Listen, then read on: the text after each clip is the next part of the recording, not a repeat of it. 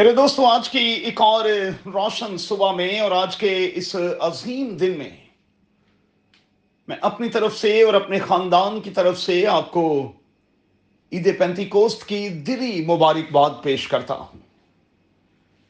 میری دعا ہے کہ آج کا یہ عظیم دن تمام خدمت گزاروں کے لیے اور کلیسیا کے ایک ایک بیٹے اور بیٹی کے لیے پورے طور پر برکت کا باعث بن جائے۔ آئیے میرے ساتھ دیکھیں۔ مقدس یہونا کا انجلی بیان، اس کا چودواں باب اور اس کی چھبیسویں آیت۔ آج صبح کے لیے ہمارا مضمون ہوگا، دی ہیلپر۔ خدا پاکرو، میرا اور آپ کا مددگار ہے۔ یہ ہمیں انعام کے طور پر دیا گیا ہے۔ یاد رہے کہ خدائے پاکرو لیونگ ہیلپر ہے، یہ فیتھ فل ہیلپر ہے، یہ وائس ہیلپر ہے، یہ ایکٹیو ہیلپر ہے اور یہ ایور پریزنٹ ہیلپر ہے۔ دینے والا خدا ہے۔ اور میں غور کر رہا تھا کہ بائبل مقدس کے پہلے پنے پر آدم کی تنہائی کے باعث خدا نے یہ فیصلہ کیا کہ اسے ایک مددگار دیا جائے اور آپ جانتے ہیں کہ پھر اسے ہوا دی گئی۔ یاد رہے کہ پہلی بار یہ لفظ مددگار جو ہے وہ ہمیں بائبل مقدس کے ابتدائی پنوں پر دکھائی دیتا ہے۔ اب اس سے پہلے کہ خدا مند یسو مسیح دنیاوی طور پر اپنی خدمت کے کام کو مکمل کر کے اپنے شاگردوں سے الگ ہو۔ ان سے کہا کہ میں تمہیں یتیم نہیں چھوڑوں گا، میں تمہیں اکیلا نہیں چھوڑوں گا۔ یہاں بھی خدا کی محبت ہمیں دکھائی دیتی ہے۔ اور پھر وعدے کو پورا کیا۔ جانے کے بعد مددگار کے طور پر پاکرو دے دیا گیا۔ آج کے دن میں پہلے دوستو، بڑا ضروری ہے کہ ہم اس مددگار کے لیے اپنے ہاتھ اٹھا کر خدا باپ کا شکر اور اس کے نام کی تعریف کرتے رہیں۔ یاد رکھیے گا کہ خدا پاکرو نہ صرف ہیلپر ہے، بلکہ وہ کمفرٹر بھی ہے۔ وہ کونسلر بھی ہے۔ وہ ایڈوکیٹ بھی ہے۔ اور وہ فرینڈ بھی ہے۔ میرے اور آپ کے خدا پاکرو کے ساتھ تعلقات کیسے ہیں؟ ہمارا ریلیشن کیسا ہے اور آپ اس ریلیشن میں کس لیول پر ہیں؟ آج کے دن میں ذرا غور تو کیجیے گا۔ دوسرا مددگار دیا گیا۔ المسیح کا کال کیا ہے؟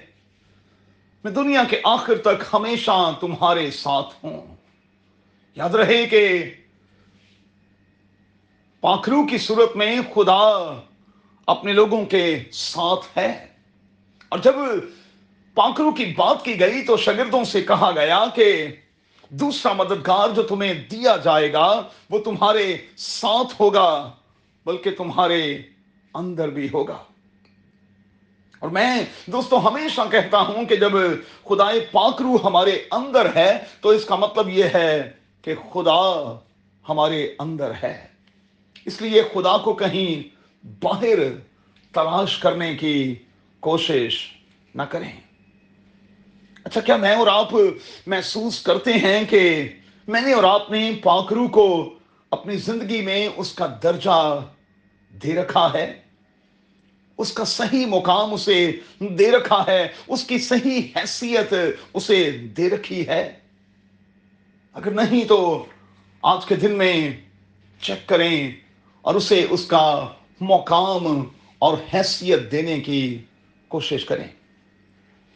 اور پھر دوسری طرف چونکہ آج کلیسیا کا جنم دن بھی ہے، وہ دن جس دن کلیسیا نے جنم لیا، تو بڑا ضروری ہے کہ ہم اپنی کلیسیائی زندگی میں ایک سال اور آگے بڑھتے ہوئے خدا کے اور زیادہ قریب ہوتے چلے جائیں اور بطور کلیسیا کے اپنا رول پلے کریں تاکہ ہمیں آنے والے کل میں خداون کے سامنے کھڑے ہونے کا مقدور حاصل ہو سکے۔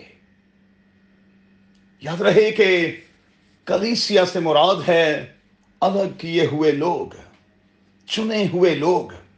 اور میں آج کی صبح میں خدا ان کی تعریف اور اس کی شکر گزاری کرتا ہوں کہ اس دنیا میں سے خدا نے مجھے اور آپ کو چنا ہے۔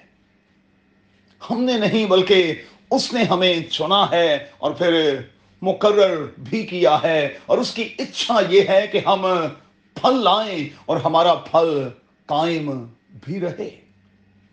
چرچ کے طور پر ہم کتنے فروٹفل ہیں۔ اور کتنے فروٹفل ثابت ہو سکتے تھے۔ آج کے دن میں ذرا چیک کیجیے گا۔ اور خدا کرے کہ کلیسیا کا یہ جنم دن میرا اور آپ کا یہ جنم دن یقینی طور پر میرے اور آپ کے لیے برکت کا باعث ہو۔ اور جب ہم پریکٹیکلی ایک نئے سال میں داخل ہو رہے ہیں، تو خدا کلیسیا پر مجھ پر اور آپ پر برکتوں کے، کامیابی کے، کامرانی کے نئے دروازوں کو کھولے۔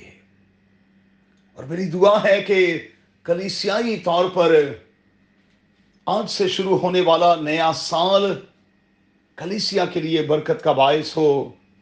اور ہم اس برکت کو فردر ٹرانسفر کرتے رہیں۔